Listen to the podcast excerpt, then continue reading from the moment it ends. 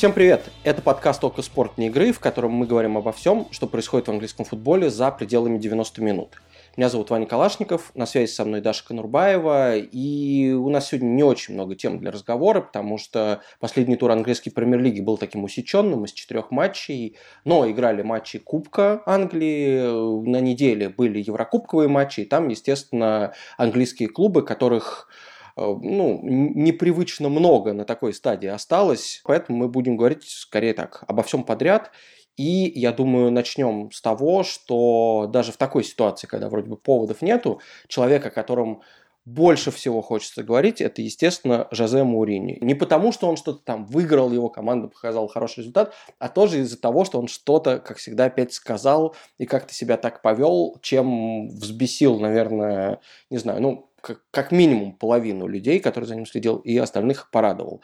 Даша, ты как человек, который всегда защищает Мауринью, расскажи, что ты почувствовала после того, как Тоттенхэм умудрился вылететь из Лиги Европы? Э, всем привет! Э, ну да, действительно, я огромный фанат Мауринью. Я всегда говорила, что выбирая между там Ним и Гвардиола, я всегда выберу Мауринью. Не с точки зрения его каких-то тактических идей. В этом я разбираюсь процента на полтора, наверное. А, а именно с точки зрения его как персонажа. То есть за Мourinho всегда было интересно наблюдать. Э, он всегда яркий, и я, по-моему, упоминала уже в этом подкасте историю своей первой встречи с э, Мауриньо. Это было в 2015 году, он еще был в Челси. И эм, это был матч в, как раз тоже в Еврокубках с э, Динам Киев. И после матча я сидела на пресс-конференции, Маурини на него пришел. Он еще был не в кризисе, да, вот совсем таком, который, как правило, приводит к увольнению, нет, а это было, в общем, еще хорошее его время в Челси, такой он выходил на финишную свою вторую прямую там, и он пришел, и он 15 минут что-то разговаривал на пресс-конференции, и меня абсолютно это загипнотизировало. То есть вот как э, по уровню харизмы я не знаю, правда, другого такого персонажа, именно по уровню харизмы такой э, противоречивый, потому что мы все знаем, какой Клоп крутой, да, мы все знаем, какой там Марсело Бьелса сумасшедший, но они, вот у них одна есть очень яркая грань, а Мауриньо, он сверкает, мне кажется, всеми своими гранями. Он э, хороший, когда он злой, и когда он радостный, и когда он, в общем, всем недоволен. Даже когда он вылетает из э, Лиги Европы, разбазарив, в общем, преимущество 2-0 в первом матче.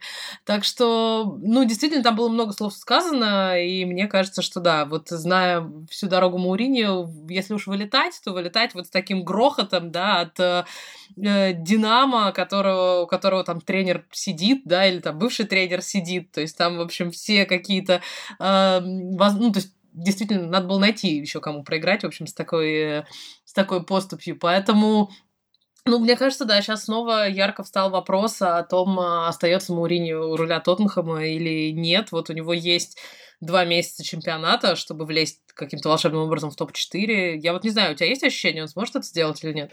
Знаешь, мне кажется, как раз кажется, что парадокс Муриню в том, что не всегда на его дальнейшую судьбу, на то, будет ли он уволен или останется в клубе, влияют непосредственно результаты. Как-то очень по-разному Конечно, бывает. Очень, силь, очень сильно влияет размер неустойки, мне кажется, еще при увольнении. И сейчас, э, что мне кажется тревожным, что ли, в этой всей ситуации, тревожным, не знаю для кого, для персональных поклонников Муринию. Давай так, для тебя, да, тревожно. Ты точно, мы определили, что ты как минимум э, один персональный поклонник Мурини в этом подкасте есть, и, возможно, за пределами этого подкаста тоже. Я прекрасно понимаю, что тебе действительно с ним интересно общаться и слушать э, то, что он говорит, но вот в данный момент он не просто как-то блеснул каким-то там остроумием или как-то Э, интересно ответил на вопрос. Да, был недавно, по-моему, неделю две или три назад прекрасная совершенно эм, формулировка с его стороны, что вы задали хороший вопрос, но не заслуживаете ответа. Но я вам на него не скажу, да, да. Класс, я просто я преклоняюсь перед такими. То есть, с одной стороны, вроде и нахамил, с другой стороны, и красиво как-то это сделал. В общем, и это лучше, чем банальный ответ никакой, который он мог бы дать. В общем, удивительный человек, очень много разных противоречивых эмоций вызывает, в этом, конечно, он просто мастер. Но так вот, после матча с Загребским Динамо, который действительно Тоттенхэм вел 2-0 после первого матча, потом проиграл 3-0, и, честно говоря, это поражение было ну, прям абсолютно неожиданным, потому что мало того, что большое преимущество, так еще и Тоттенхэм, который, которому один гол гостевой давал бы существенное преимущество, и даже там, как сказать, попав в сложную ситуацию, Тоттенхэм имел шансы с этим, с этим справиться. Тем не менее, команда в атаке ничего не показала и просто действительно очень безвольно проиграла. И Мурини против э, после этого матча напрямую обвинил своих игроков, по сути, в поражении. Он сказал, что мне жаль, что моя команда не показала не то, что основ футбола, а даже основ жизни. Ну, прекрасно же, да? Э, сегодня стоял Ох. вопрос жизни и смерти, и сейчас мы мертвы. Ну, то есть, красота абсолютная. Э, безусловно, мне тоже нравится такие слышать такие слова, но по факту человек свалил ответственность на своих игроков. Я не знаю, может быть, он считает, что нужно и такое тоже практиковать, но как-то, мне кажется, история мирового футбола показывает, что обычно ничем хорошим это не заканчивается, тем более, что месяц назад еще тоже Атлетик писал, что многие игроки недовольны тренерскими методами Муринья, не, не тем, что они просто проигрывают там всем подряд, да, а тем, что, например, план эм, игры в обороне у Муриньо есть, он его регулярно практикует на тренировках, а план игры в атаке долгое время буквально формулировался так, отдай мяч э, Кейну и Сону, они разберутся. То есть, ну, это не анекдот, это вот э, какая-то инсайдерская информа- информация из раздевалки. Э, надо сказать, у них хорошо это получалось, у Кейна с Соном, да? До поры до времени, да. Да, недавно это нормально получалось у Кейна с Бейлом, да и вроде там, я не знаю, сейчас у Лукаса Моры какой-то ренессанс пошел тоже. То есть отдельные игроки у Марини действительно что-то показывают. Но команда в целом вот э, результат не добивается. И мне кажется, когда в этот момент тренер, который выбрал, ну, может быть, такой спорный, э, неочевидный способ команду к сезону готовить и добиваться результатов, если он с этим не справляется и валит все на игроков, и потом его капитан Уго Юрис дает 7-минутное интервью после матча, в котором угу. тоже да, говорит, да, что... Тоже скорбь и печаль. Во-первых, он на него лица нету реально. Во-вторых, он там говорит, что не все нормально относятся к делу в команде. Вот. Ну и, в общем, это, мне кажется, признак прям того, что все, все плохо. И не знаю, вот ты как считаешь, вот если виден какой-то раскол, если человек не дает результат, не справляется, и все, что он сейчас может предложить клубу, владельцу, игрокам и так далее, это крутые пресс-конференции, вообще что с ним делать-то? Может его все-таки увольнять или нет? Мы никогда не знаем, что в голове у Леви, да, учитывая, что он э, уволил Почетина, в общем, ну, не самым очевидным для этого, для этого моменте, да, там, понятное дело, что Тоттенхэм немножко сбуксовал, но решение было принято очень быстро, на следующий день назначили Мауринью, и как-то казалось, что это все прям прекрасно и замечательно. У меня есть несколько фанатов Тоттенхэма, да, которые в тот момент начали мне писать, когда Муринь только назначили, что вот все, сейчас мы все выиграем. Это мой очередной привет, да, моему любимому другу, с которым у нас все еще есть спор на ящик Сидра о том, что выиграет Тоттенхэм в этом году что-то или нет, я чувствую, как ящик Сидра уже двигается в мою сторону, потому что ну, у них еще финал Кубка Лиги есть, справедливости ради, вот у него туда последняя надежда на конец апреля. Но для меня страшнее всего ощущение, как для фаната, опять же таки, э, Мауриньо, страшнее всего ощущение, что он устарел. То есть вот он при этом, как бы, мы знаем его там, мы сколько, 20 лет его уже видим, да, тренером в больших, там, в маленьких клубах, в тренера, который превращает маленький клуб в большой, но Мауриньо это не какой-нибудь там, ну, то есть Мауриньо 58 лет, он не старый специалист, как бы таких э, людей много, да, там, Ход, это не Ходжсон, да, который уже получил э, свою вакцину вне очереди, но есть ощущение, что он устарел даже вот не в, с точки зрения своих там тактических каких-то, да, идей, что он там, не знаю, не придумывает ничего нового, как Гвардиола каждый год, а что он вот банально как такой дед, который не понимает молодое поколение. Он же выступил с таким интервью тоже после этого матча, что футбол не прост, что везде агенты, везде сфера интересов, что все эгоисты, и вот э, есть ощущение у игроков, типа, что ты победил только если ты провел на поле 90 минут, а если ты остался на скамейке, то якобы ты не имеешь с этим ничего нового, никакого командного духа. Вот как дед реально сидит там в Северном Лондоне на лавке и что-то говорит, что молодежь уже не та, а в наше время там деревья были большими. Слушай, это ужасно смешно еще, знаешь почему? Потому что игрок Загребского «Динамо» Мисло Форшич, который три гола Тоттенхэму забил, Жозе потом сказал, что он, во-первых, показывал, э, соответственно, своим игрокам то, как он действует в атаке, и что они, мол, все знали, и все равно его подвели. Но смешно, что именно карьера этого человека, судя по всему, определялась его агентом, а не им самим, потому что он провел в Китае и Корее большую часть карьеры, ему сейчас под 30, и оттуда он вернулся играть в Хорватию, никогда не считался молодым талантом. Ну, то есть вот классический пример, когда человека явно какие-то хорошие предложения из дальних стран направляли по жизни, и явно, в общем, этому человеку агент, может быть, карьеру построил не самую выдающуюся, но,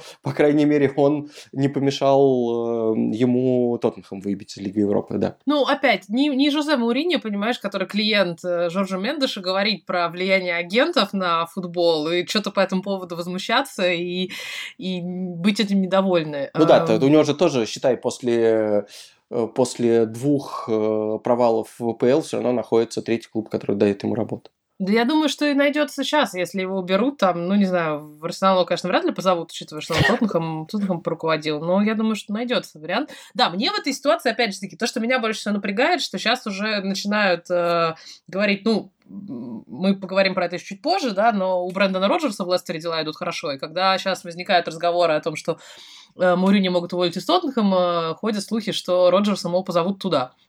И поэтому меня, как у личного фаната Муриньо и как у личного фаната Роджерса и Лестера, я как-то хочу, чтобы Муриньо жил долго, счастливо и выигрывал, в общем, все, что он хочет э, выигрывать. Если цена за то, чтобы Роджерса оставили в Лестере, это коробка сидра, которая должна буду отправить в Нижний Новгород, я вообще не буду иметь ничего против. Поэтому, Муриньо, оставайся, мальчик с нами, будешь нашим королем. Не знаю, может, ему надо взять каких-нибудь пожилых футболистов набрать в команду. Чего ему эта вся молодежь, понимаешь, которые с модными стрижками какими-то. Пусть набирает, там, пройдется по чемпионшипу, наберет там кого-нибудь типа 30 плюс. И нормально будут, э, будут играть, будут по старинке там за команду, за себя и за Сашку, все как надо. То есть ты его в Бернли прям отправляешь, я уже, я уже понял. Да.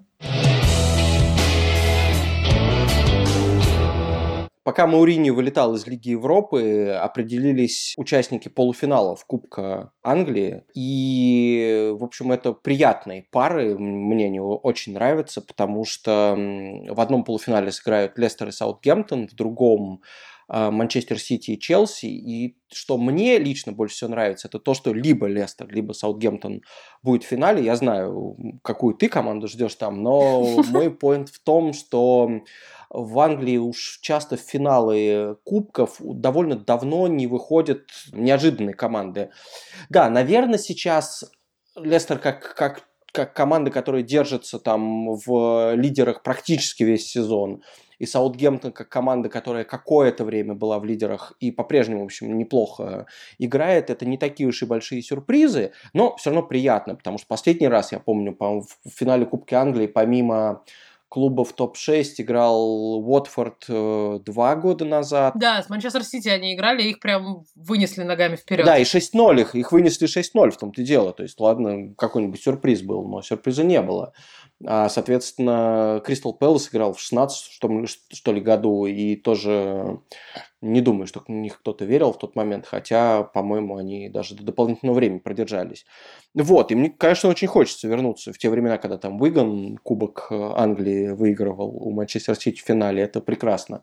Вот, поэтому я рад, что хотя бы одна из команд, э, которых традиционно чуть меньше ресурсов, будет в финале, это здорово. Но круто еще и то, наверное, что Лестер, я помню, знаешь, в районе декабря многие говорили, что вот Брэндон Роджерс человек, который не всегда хорошо проводит как тренер вторую половину сезона, что когда у него кончается идея, не находятся новые, и, значит, припоминали Ливерпуль, и прошлогодний какой-то после возобновления чемпионата тоже не самую удачную концовку сезона для Лестера, но вообще такого не происходит. Более того, у Роджерса даже Келечи Ихианачо заиграл и там забил сколько там он?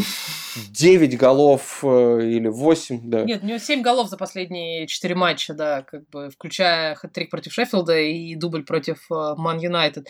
Слушай, я опять всем всегда говорю, что очень клево быть фанатом Лестера, потому что ну, есть любимая фраза, да, которую Лестер обозначают with all due respect, да, то есть при всем уважении. И весь на протяжении всего сезона, как правило, комментарии по отношению к любым успехам Лестера, они именно идут все комментарии по отношению к Лестеру, они идут именно вот через такую призму. Что, типа, вы большие молодцы, вы там в топ-4, но при всем уважении мы знаем, чем все это закончится. Вы рухнете вниз, у вас опять купят всех ваших э, топовых футболистов, там Мэдисон отправят сюда, Тилиманс в мадридский Реал или там куда его отправляют. Эм, вот, и все это, значит, закончится. А Роджерс вообще шарлатан, и, значит, с Ливерпулем ничего не добился, и с Лестером тоже ничего не добьется. Это бесконечный нарратив, в котором очень хорошо, хорошо существовать. Э, я здесь могу только процитировать э, Мэдисона, который который в, после матча Монтрю мне сказал еще в после того, как они обыграли Ливерпуль на, собственно, на King Power, он сказал, говорит, ну, все равно все будут говорить о, там, о том, что происходит в Юнайтед, что происходит в Тоттенхэме, что происходит в Ливерпуле, говорит, ну пусть говорят, мы просто будем делать свою работу и посмотрим, куда это нас все приведет. И очень многие болельщики Лестера очень хотят кубок, потому что Лестер э, не выигрывал Кубок Англии никогда, по-моему, в своей истории полуфинал они последний раз выходили в начале 80-х. И, ну, это как бы трофей, да, мы можем сколько угодно говорить, что в этом куцом сезоне кубки какие-то не такие, но Тоттенхэм вот надеется, что они на свою пустую полку поставят хотя бы кубок э, лиги, да, чтобы как-то в этом пуст... И откроют свой музей наконец-то, в общем, где все будет подсвечено э, одна чашка. Лестеру тоже хочется какой-то трофей, и место в топ-4, мне кажется, это тогда будет идеальный вариант. И действительно, это эмоционально. После матча э, здесь э, игра, и здесь Кубки Англии, они показываются на BBC, это общедоступный телеканал. Там, естественно, в качестве не комментатора, а эксперта был Гарри Линнекер, который с детства за Лестер, в отличие от нас всех чертовых Глори Хантеров, и у него было совершенно прекрасное включение уже после матча, как только финаль, финальный свисток, и перевели звук на студию, и Линнекер там, в общем, мы здесь сидим абсолютно независимые эксперты, у которых все прекрасно и замечательно, и мы совершенно субъективно смотрим на результаты сегодняшнего матча, а потом там такой крик, в общем, на всю студию, крик радости. As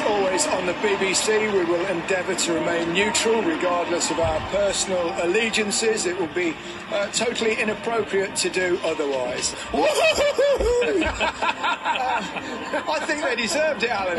Так что я рада, Гарри Линнекер рад. Э, в общем, ну, не рад только фанатам Манчестер Юнайтед, но, слушайте, они на втором месте в чемпионате, как бы. И я думаю, что им, пока у них есть еще надежда, что они могут там зацепиться за Сити.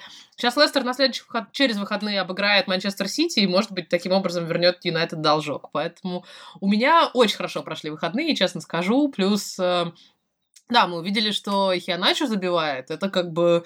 Ну, Хианачо, это, знаешь, такой главный, мне кажется, мем э, в Лестере. То есть, как бы, человек, который когда выходит, особенно если он выходит заменять Варди, когда с Варди что-то случается, то это, в общем, очень грустно и тяжело. Но сейчас они, вот Роджерс опять нашел какую-то между ними химию.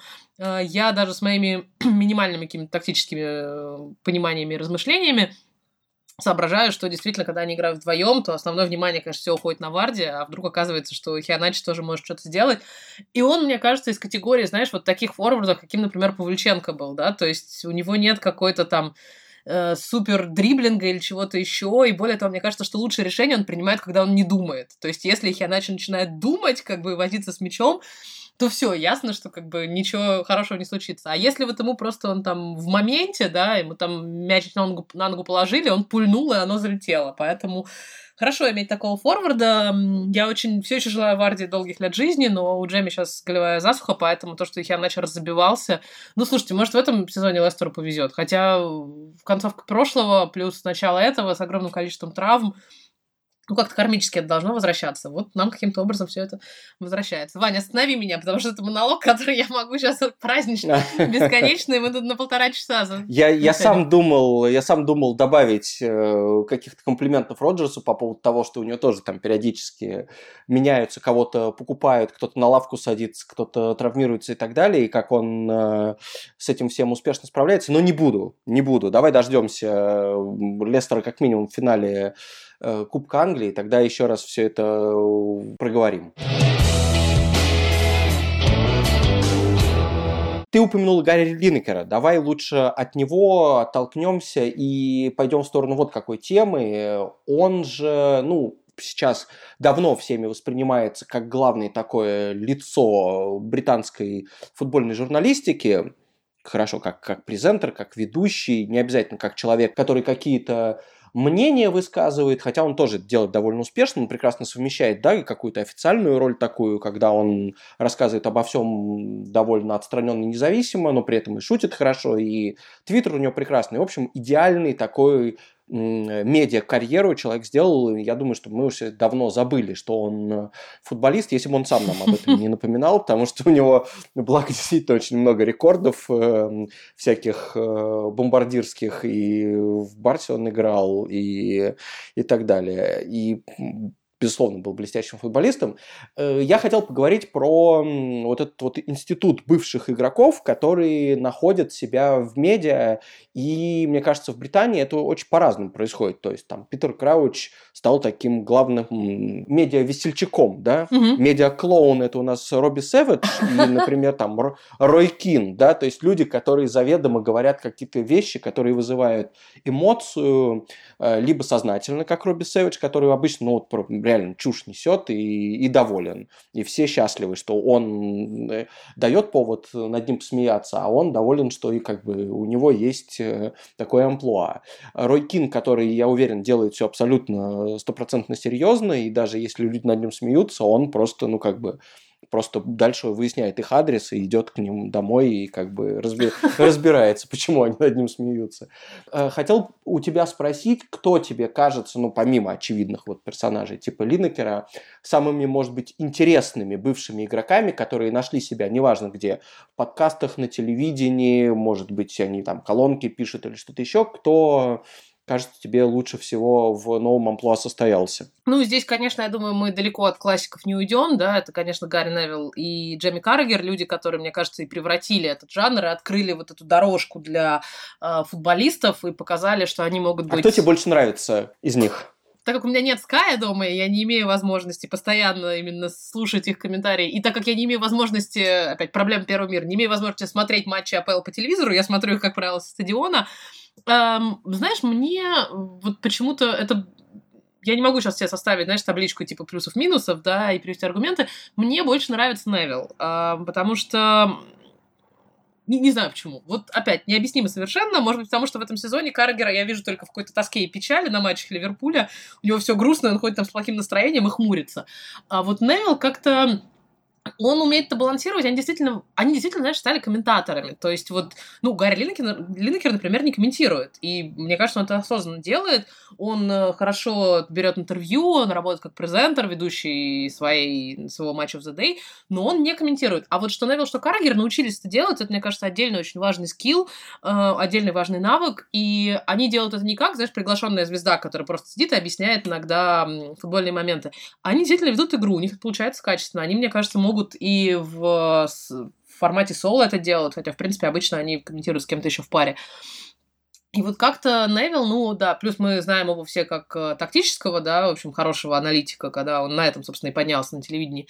Поэтому я думаю, что вот от э, действительно классиков мы здесь э, никуда не уйдем.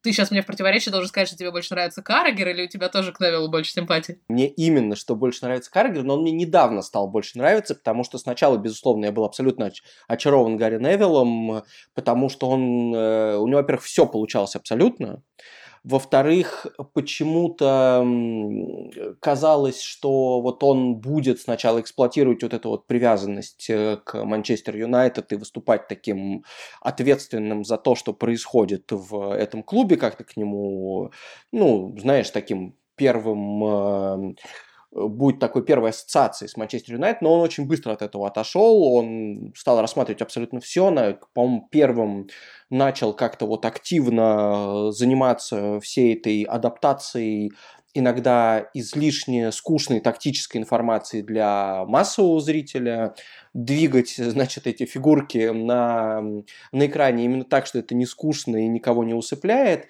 Ну и вообще как-то быстро освоил вот практически, знаешь, все вещи, которые должен уметь вот именно комментатор, журналист, человек, который иногда интервью берет.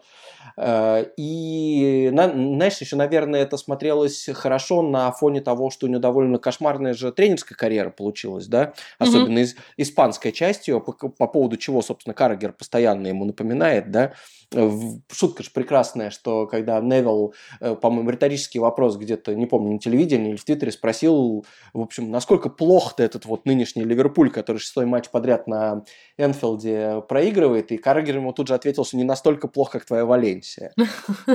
Тут у них, э, во-первых, конечно, у двоих прекрасная химия, но в последнее время мне показалось, что Каргер сделал больший рывок, потому что он сначала каким-то совсем выглядел таким, ну, бывшим футболистом, который скорее пошучивает и, и чего-нибудь там, какие-то мотивационные вещи больше раскрывает. Но потом он сильно прокачался тоже и лучше стал объяснять те вещи, которые как бы он и должен объяснять как человек, который ближе к футболу. Ну и, не знаю, мне кажется, Невилл, он плавно движется в сторону Линнекера, в сторону такого э, суперзвезды для всех, а Каррагер, по-моему, вот чуть более живой, что ли, не знаю. Но они оба прекрасны абсолютно, но вот что-то в данный момент Каргер, когда я его вижу или слышу, мне кажется, чуть как-то поинтереснее, что ли. Может, я просто меньше от него ждал, что человек, которому субтитры Мне вот пускали, это очень да, нравится, что, э, чтобы его английский... Что он научился да. говорить на нормальном английском языке, его теперь можно понять. А, более того, он э,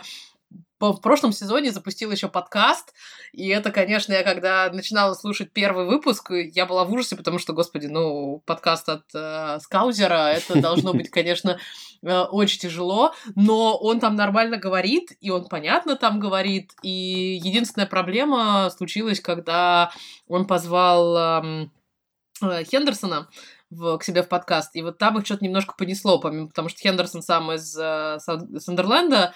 Просто вот акценты в этот момент э, в моей голове абсолютно было непонятно, что происходит. Им надо было еще Трента посадить какого-нибудь, да, чтобы так дополнительно, в общем, всем, всем перемешать э, и ушные раковины, свернуть в трубочку. Но, да, мне кажется, это одна из его главных карьерных достижений, да, не там финал 2005 года, а то, что он научился разговаривать нормально потом на телевидении и во всех своих подкастах. Да, звучит жестоко, но надеюсь, он нас не поймет в данном случае, как, как мы его не понимали на заре его э, телевизионной карьеры. А знаешь, вот кто мне интересно еще какой пример? Э, мне нравится, как в роли эксперта, вернее, не эксперта, хорошо, просто вот то, что в, в Англии называется TV personality, да, то есть человек, который как-то на телевизоре появляется, раскрылся Рио Фердинанд, потому что он явно претендовал на многое, он хотел быть экспертом и долгое время появлялся в качестве эксперта. И, как мне кажется, пытался как-то слишком, что ли, ну, то есть он не не хотел смиряться с ролью просто, а вот это знаменитый бывший игрок, давайте дадим ему открыть рот, и чтобы он не сказал, мы не будем ставить это под сомнение, потому что, ну, он заслужил от своей карьеры игрока. Ему это явно не нравилось, он хотел как-то чего-то большего, но такое впечатление, что у него долго, ну, не получалось. Ну, действительно, мнения были, что ли, то ли э, местами там какие-то довольно общие, популистские и иногда даже банальные. А, явно он не был тактическим гиком, хоть и там, я не знаю, Майкл Кокс про него целую главу написал в своей книжке, что там Рио как эм, э, бывший опорный полузащитник, переквалифицировавшийся в центрального защитника, в общем, показал всем, как нужно мяч из обороны выводить, но сам Рио про это нормально рассказать не может, это точно. И потом он пытался же делать свой журнал, да, и какую-то еще передачу. В общем, он использовал свои связи с... Эм, он знаком абсолютно со всеми, э, и футболистами, и какими-то околофутбольными селебрити, и ресторан у него в Манчестере есть, где они все встречаются и тусят. Угу. И мне кажется, что в этом смысле, что он э, наконец понял, что лучший его навык – это навык общения с людьми, и вот иногда, когда он берет интервью, мне кажется, это прям лучшее, что он делает, но не как такой интервьюер, как Линнекер, который все вопросы раскроет, а скорее как человек, которому больше всего доверяют люди, которые обычно закрыты. Вот лучший пример, недавно его интервью с Гвардиолой, потому что Гвардиола, как мне кажется, у меня тоже есть небольшое там, так сказать, подозрение э, к нему, как и у тебя он иногда, мне кажется, очень, как сказать, хитер и не вполне искренен, и, в общем, говорит все с какой-то, с какими-то политическими целями, а не от души.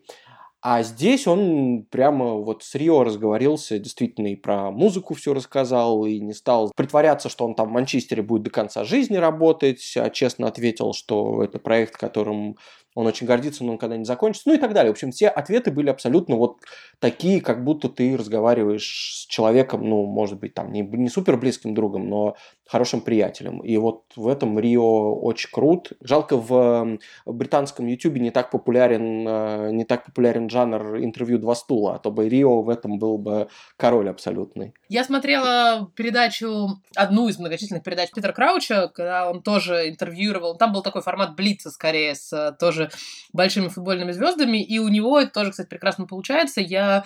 Э, Крауч вообще у нас здесь строит медиа-империю, да, у него и книжки, у него и подкасты, у него и одно шоу, и другое шоу. Э, но вот он действительно на стыке такой поп-культуры и футбола, и он это очень гармонично делает, он не лезет никогда в какие-то дебри, э, и очень смешно, потому что он работает, по-моему, с BT, местным телеканалом, и мне кажется, они специально подбирают ему вот в презентеров, да, сейчас это видно не так сильно, потому что у нас социальная дистанция все еще даже на телевидении, они стоят 7 метров друг, друг от друга, а вот в прошлом сезоне, когда они стояли рядышком, и если рядом с ним стоял кто-то, мягко говоря, не очень высокий, а в сравнении с Краучем все у нас, мягко говоря, не очень высокий, то это смотрелось, конечно, умилительно. А так его операторы, видимо, начали выставлять так и по росту подбирать ему каких-то э, коллег на матч. Поэтому, да, вот за Краучем мне тоже очень интересно наблюдать. У него прекрасный подкаст. Если вдруг вам нечего послушать, кроме нашего подкаста, то вот послушайте еще Питера Крауча. Он тоже есть на всех платформах. А еще я выступлю с такой, в общем, от, от э, лица женского пола. Я отмечу, что есть, во-первых, совершенно прекрасная Алекс Скотт, которая была футболисткой женского арсенала но она делает очень э, такие цельные хорошие вещи в эфире BBC, при этом и Sky Sports в том числе, она там не комментировала, а именно как презентер, да, выступала на больших турнирах, и это без каких-то, может быть, ярких моментов, но это, в общем, очень качественно и хорошо сделано. Поэтому не только футболисты, но и футболистки тоже, в общем, себя на британском телевидении находят. У меня к тебе, Вань, главный вопрос. Что ты думаешь про такого комментатора, как э, Алан Ширер его телевизионную карьеру? Слушай, я, во-первых, привык его, конечно, видеть э, рядом с кем-то. То есть это не человек, который может на себе вытянуть там комментарий матча или шоу после матчевое.